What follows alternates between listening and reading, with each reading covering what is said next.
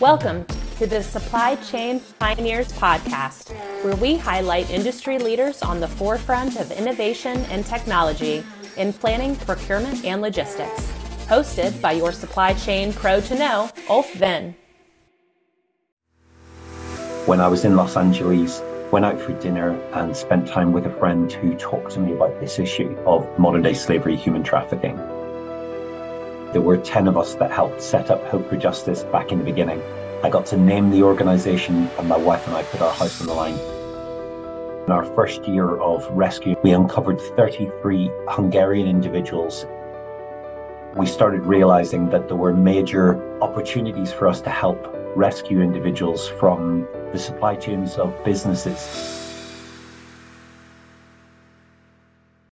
Hello, everybody, and welcome to a new episode of Supply Chain Pioneers. And with me today, I have Tim Nelson, CEO of Hope for Justice and Slave Free Alliance. Welcome, Tim. Hi, good to see you. As always, let's start with a classic. Can you tell us a little bit about your career history, maybe touch a little bit about supply chain, and then also how you ended up being a part of Hope for Justice and Slave Free Alliance? Yeah, so just to give everyone a bit of my background, as you can probably tell, I come from Northern Ireland. I went to university to study technology at university. When I was at the desire level of what I would do in my life, I was looking and saying, how could I utilize this degree? And I saw that I could utilize it through moving into stockbroking. So I had a vision that I wanted to get and be a stockbroker, but being offered the jobs to move to London or New York, I decided that I would stay and get involved in banking.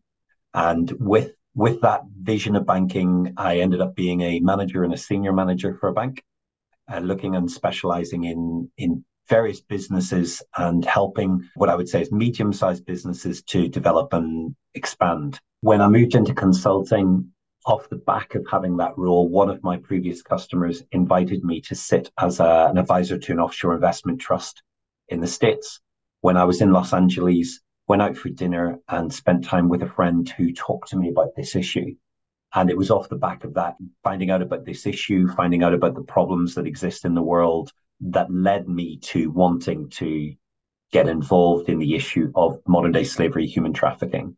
As I did when I came back to the UK, I couldn't quite shake it. Um, I spoke to pretty much everybody I knew about it. A friend of mine, Chris, who was uh, running a car dealership group in the UK, introduced me to four individuals who themselves were thinking about an event they might hold to talk about this issue. I'd had experience in putting on events and operationally looking at how we could set things up. And off the back of it, there were 10 of us that helped set up Hope for Justice back in the beginning. I got to name the organization, and my wife and I put our house on the line to set up that first event. Ultimately, it took quite a lot of heavy lifting that first year, but we managed to gather 5,884 people together to launch Hope for Justice.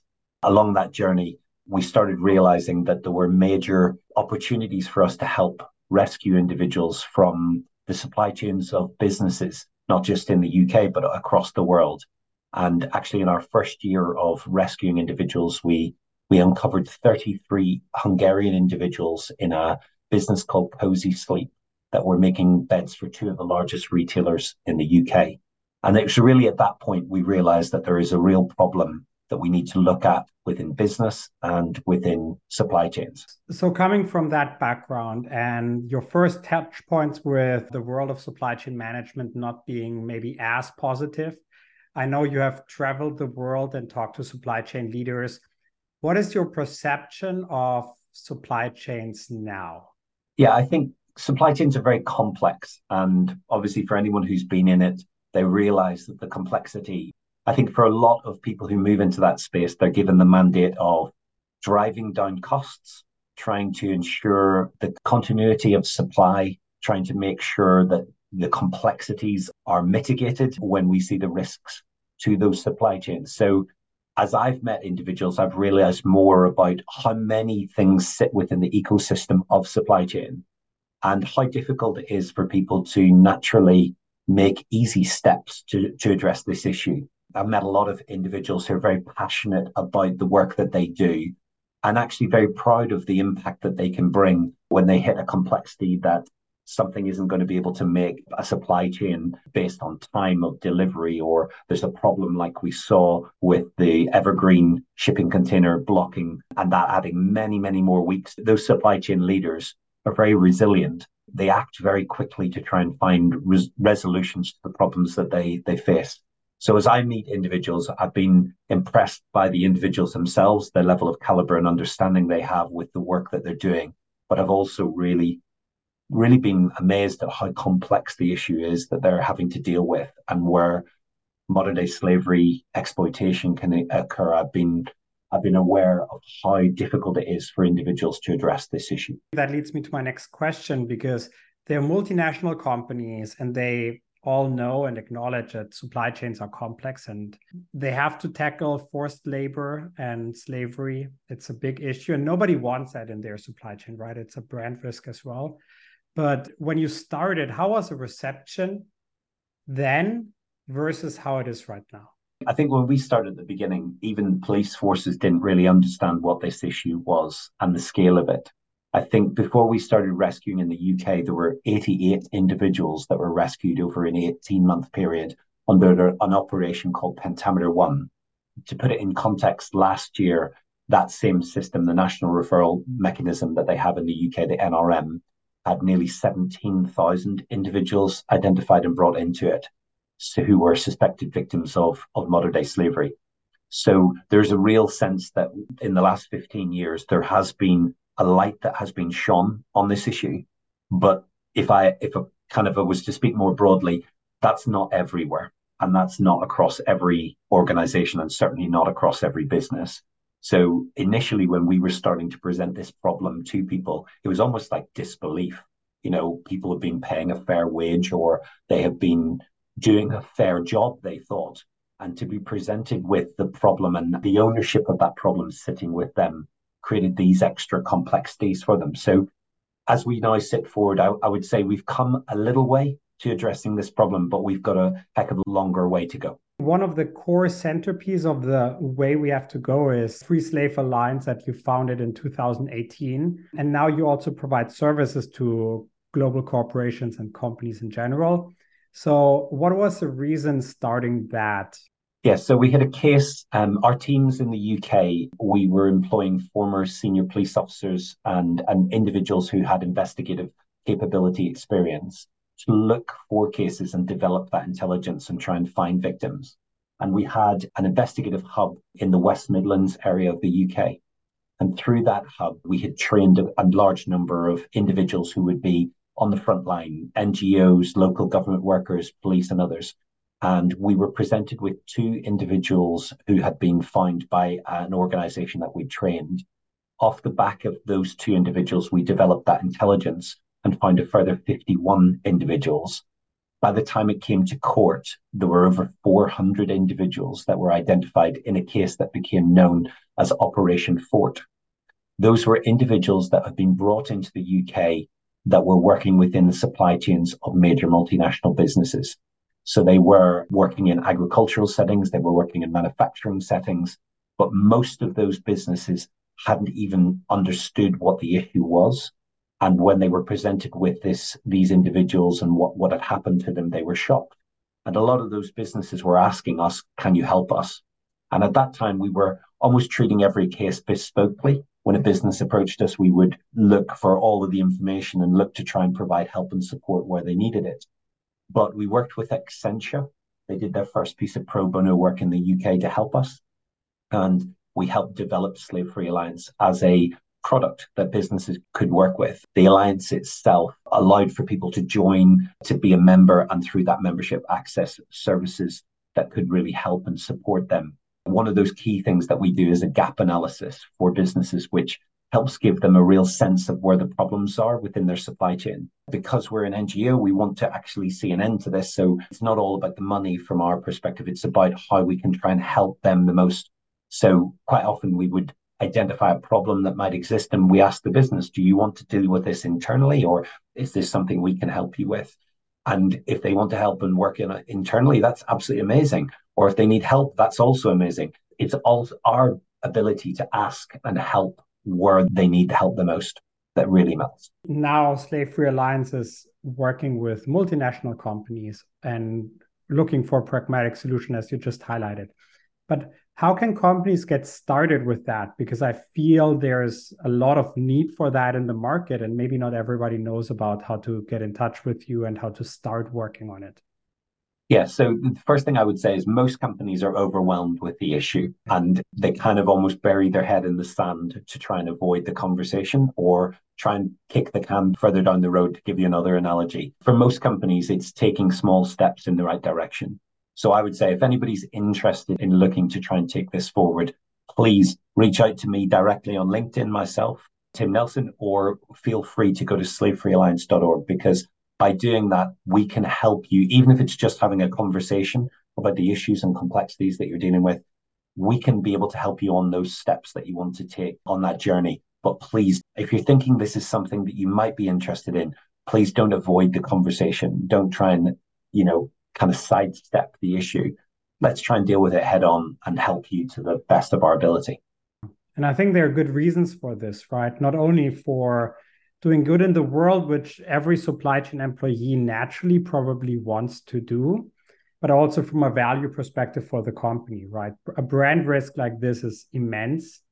And while people have glossed over that in maybe the 90s and even the early 2000s, with social media being so prominent, these slip ups are going to severely cause brand damages, and especially in the apparel industry, that can be yeah an end to to a company actually so i would i would encourage everybody to look into that I would do too. I think the reality is these stories, as they pop up, are going to bring reputational damage. Just yesterday, I was seeing that there was a massive story uh, with regards to Cargill, one of the largest companies in the world, and their chocolate production, and them being fined off the back of forced labor within their chocolate production. And we're going to see that reputational damage impact those businesses. It'll affect their share price. It'll affect their ability to recruit and retain staff.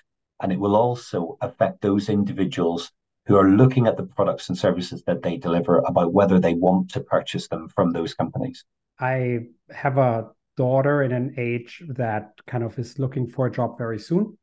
And I talked to a lot of her friends as well. And I can confirm that new generation definitely is, is more aware when it comes to companies they work for and what they exactly want to work for and which companies they don't want to work for. So I think everybody's doing the research and it's important from a future outlook in acquiring the right talent to be sure to have a better conscious as a company, right? So sustainability value to the business, but also value to the future outlook of acquiring talents for sure. You're doing this for 15 years. I think you're wildly successful. But if you look at what was uncovered versus what was achieved, do you think we're going in a positive trend when it comes to human slavery, or are we still trying to figure it out how to really deal with the issue? It's a really difficult question because I think what we've seen in the last 15 years is almost like we have woken people up to the problem. And if I was to say what has been the most positive over the last 15 years of what I've seen, is that there has been that shaking and that waking of the individuals to highlight the problem. We have a long way to go to address the problem in terms of how complex it is and how endemic it is in certain circumstances. You know, we, we know that there are areas and issues with state sponsored issues of of exploitation and modern day slavery. But I, I think, you know, there there's that bit within me that goes, you know, for the people that we've been able to help and that are helped through all individuals who are working in this issue, their life has been forever changed. And therefore, I can't ever say that I'm not thankful and grateful for everything that we've been able to achieve. But I am I'm aware of how enormous this task is it, it can sometimes feel like you're standing in a river trying to stop a river rushing past you. The reality is that we need to, we almost need to change the flow of the river in itself and, and turn back the tide.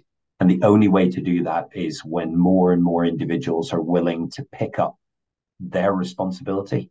I, I, use this phrase that, that most people need to get off their blessed assurance and actually do something and be willing to challenge the status quo. Because in a supply chain world, it's very easy to go with the flow. If things are working, if if delivery times are achieved, if price and quality is good, you know, if if if your boss isn't giving you much stick for for what's happening at this moment in time, it can be very appealing to to not do anything, but actually to probe further, to find out where the problems are, to find the solutions to those issues requires a certain level of discomfort. And I think for us to achieve a world free from slavery, it's going to need a lot of people to be uncomfortable for a short period of time to help us to achieve that mission. So there are two things I want to add here. The first is obviously everybody who listens to this podcast and everybody else is a consumer, right? So you have a direct way of impacting it as well, not only as a supply chain professional, but also as a consumer by maybe acquiring product that do the utmost of avoiding forced labor. And there are brands like patagonia and others that are really working on that and maybe don't produce in far off countries but more in portugal where there are good labor laws.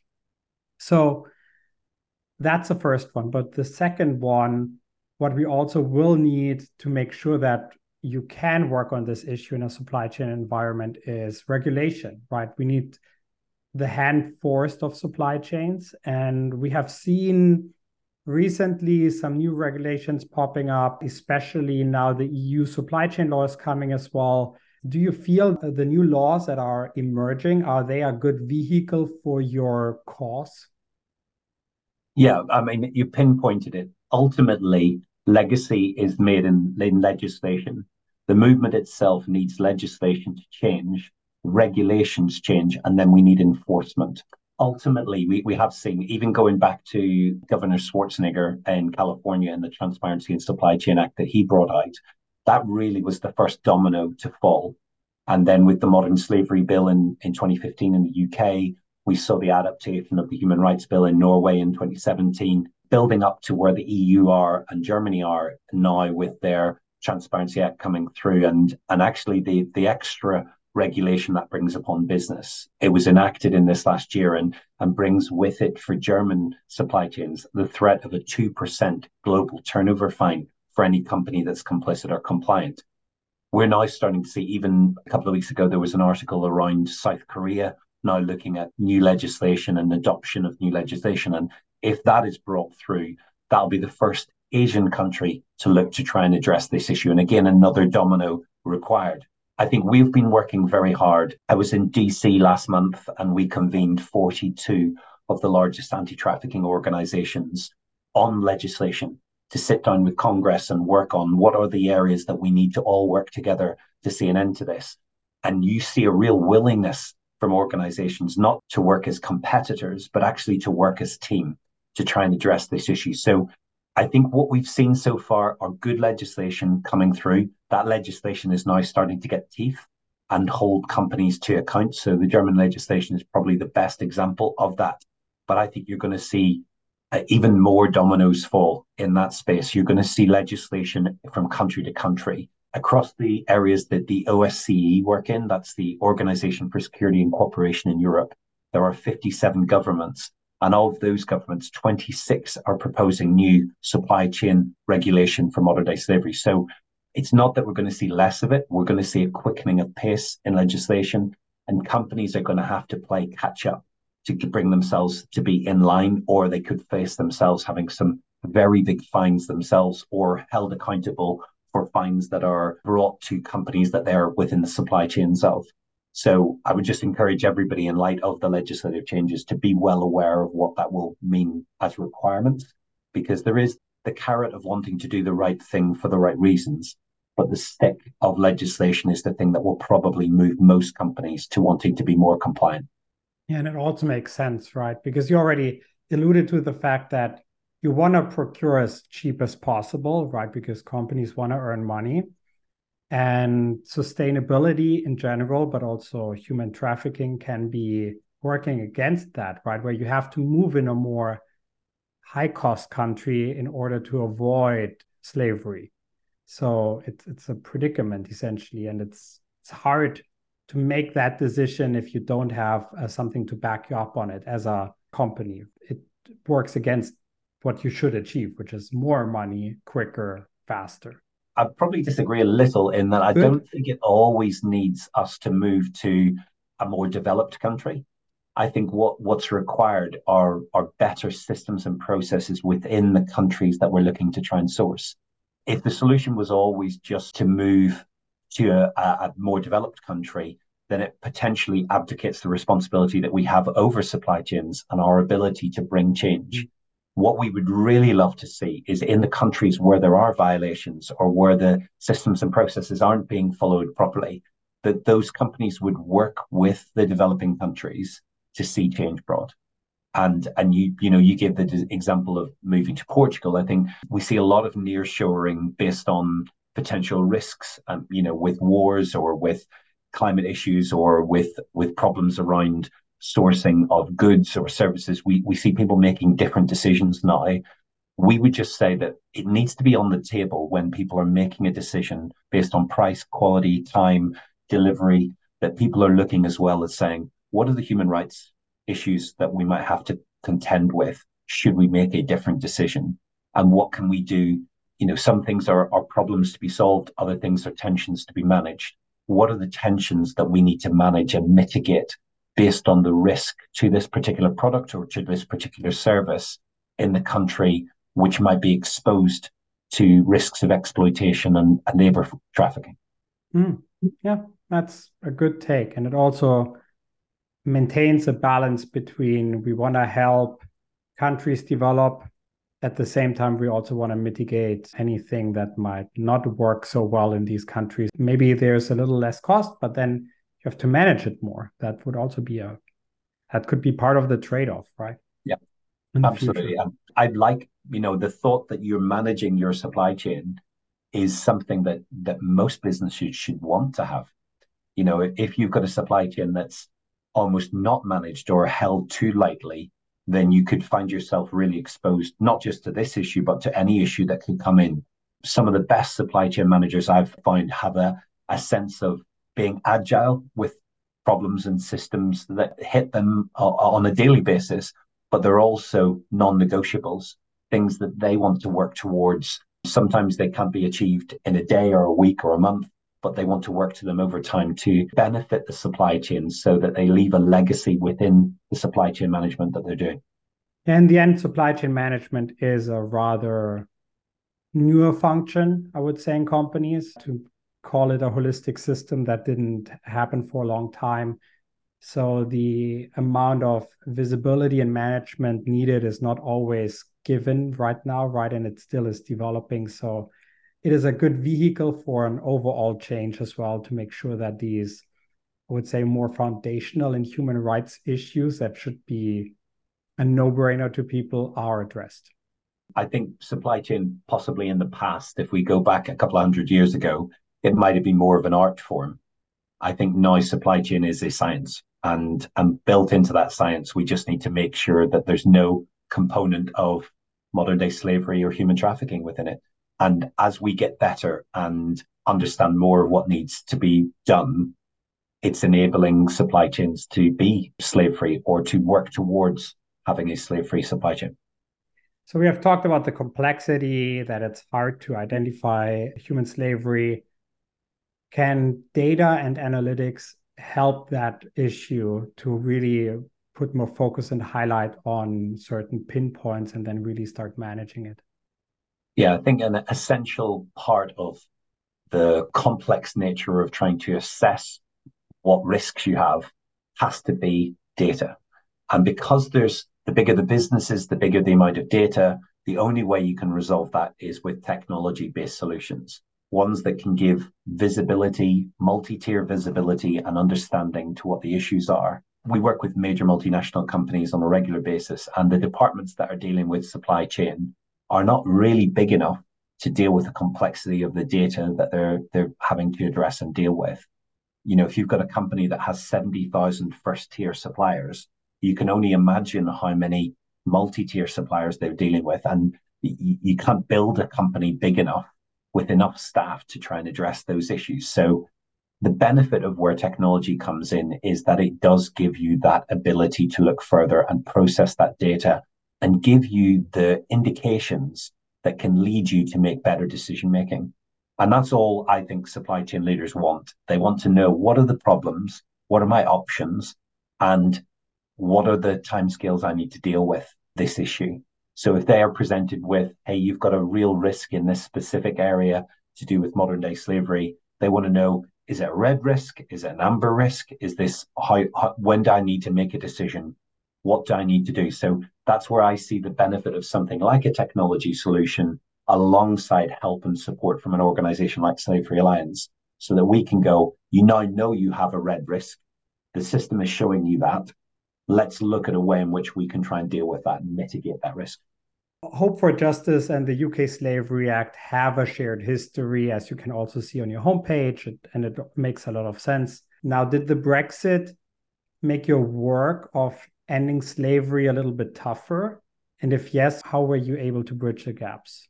Brexit in itself and the impact of it on the UK economy is still being felt. There are advantages to the ability to be able to sign kind of free trade agreements with different countries for the UK government but there are also complexities of what Brexit has meant. So we've seen a real tightening of the labour force in the UK. That reduction in labour force creates a demand in business that then, because of that demand and the problem of not being able to supply the demand that exists for labour, it's now creating a black market that then is driving and fueling modern day slavery. Mm-hmm. So where you have where you have situations where companies themselves can't find individuals even at minimum wage to fulfill the jobs that they need, they go to recruitment companies. And those recruitment companies, if they are doing the wrong thing, can look to try and recruit people who have no right or legal right to be in the country. And they can also kind of exploit the individuals themselves who find themselves vulnerable. New legislation that has coupled on top of that with the Nationality and Borders Bill and the Illegal Migration Bill in the UK now make it that if a person finds themselves in the UK and they don't have the right status to be here, they're treated like a criminal. And that creates vulnerabilities that then exploiters can capitalize on. Brexit itself also has created a shift in the ecosystems of those companies where they're now looking to where they can source products and services in a different way, sometimes the regulation now that they're having to achieve through working with Europe makes them look further afield to try and get products where they don't have the same like regulation applied or where they can get things quicker, more integrated through their supply chain. So yeah, I would I would say on the whole, Brexit itself has created complexities that the areas that we're dealing with are trying to address and catch up with, but they are very impacting especially around labour and uh, where individuals are being brought in for exploitation. A little bit of a sad story, unfortunately.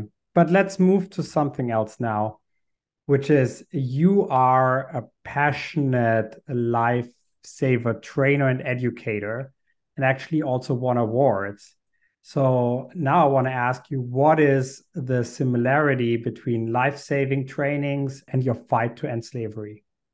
Yeah, so for anybody who's listening and doesn't know me, I, I grew up in Northern Ireland and uh, from quite a young age, my parents allowed me to go to life saving training. Every Saturday, I was spending hours uh, on a Saturday morning in the swimming pool learning about risks and, and how to get better at this. I, I got my uh, bronze medallion award of merit. I got my examiner's award, and I used to give the qualification to individuals who could then be working in, in swimming pools. And back in 96, I won the men's life saving championship. It was something I'm very passionate about at that time. And I, I can see the, the direct link. You know, I'm passionate about trying to make sure that individuals who are in vulnerable situations or need help and support, we can help them. And I see how that has, you know, transferred in every aspect of what I'm doing. If there's if there's a way in which I can use my life to help those people who are the lost, the least, the last, those people who who need help and support, I will help them. And in a, in a way, we're doing the same with Slave Free Alliance and Hope for Justice that I did when I was doing life saving. We're training, we're trying to help people be better at what they're doing. We're trying to encourage more people to be aware of what the problems and dangers and risks are. And we're trying to help people out of the circumstances that they're in. Maybe they find themselves in a swimming pool or they find themselves in a body of water and they, they need help and support. We're trying to train people to throw the right ropes in in the right way, not put themselves at risk, but also try and find out what else we can do to stop other people falling in. So I see the direct link on it. And, you know, I, we say on everything that Hope for Justice itself as an organization, if we continue to keep building Hope for Justice, we can be a machine to try and see an end towards modern day slavery. But it only works if people play their part and not get caught up in a, a spasm of passion, but long obedience in the same direction to want to make a difference in people's lives. That is a great segue to my last question. And it's a very simple one. Given all the great work you do, how can people support you? Well, Hope for Justice has been built over the last 15 years because individuals have stepped up to help us with almost three things time, treasure, and talent those people who can give time towards helping us with a gift and support of what they can do. Sometimes it's within their own business. They they might be the person to try and bring Slave Free Alliance to the company that they're a part of. Those people who who might want to give of the funding and money that they have. You know, we we say, you know, Hope for Justice hasn't been built off the back of people giving million pound donations. It's been built off the back of people giving small, regular amounts of money, businesses giving to us, foundations giving to us, so we would always say if if you did win the lottery last night, don't fight the urge that you might have to give to us. But the reality is it's just going to take people giving of what they have. So in this day and age, certainly with inflation where it is and and kind of challenging to raise funds, I would encourage anyone to do all that they can to raise funds and give to us. So you could give of your time, you can give of your talent, but you can also in a way that you can help and support the movement of what we're looking to do. You can raise awareness across the area in which you're involved in. It might be the business that you're a part of. It might be your ability to help through a community group, your ability to, to raise awareness in by doing an, an event or a challenge. I've got a, a chap on our team, Aaron Robinson, who every day is running a marathon before work. And at the moment, um, within I think two weeks' time, he'll be closing in on 300 consecutive days of doing a marathon every day before work. He broke the Guinness World Record at 80 days of doing consecutive marathons. So just to give you that kind of context, and I, I look at it and go, I've never run a marathon in my life, and I don't know if I, my body would be up to it. But he's doing all that he can to try and raise awareness and to try and raise funds to to make a bigger impact. So time, treasure, talent, check out our website, hopeforjustice.org or slavefreealliance.org. Both of those will give you more information. By all means, reach out to me on LinkedIn. Love to hear from anybody that's looking for a way to get involved. I want to just thank you so much for being on. It was a great honor. And yeah, it was a fun discussion. Thank you so much. No, thank you so much. I, I treat it as an absolute privilege to be with you. Really hope that everyone who's listening has enjoyed it and if there's any way I can serve you in the future, please let me know. Good. And with that, we say bye bye and check out Hope for Justice, please, and donate. Bye. Bye. This was Supply Chain Pioneers. Thanks for watching, listening, or however you are enjoying this podcast. You can find Supply Chain Pioneers on Spotify, Apple Podcasts, all other major podcast players, as well as on YouTube at Ulf Talk Supply Chain. Please don't forget to like, subscribe, and comment. See you next time.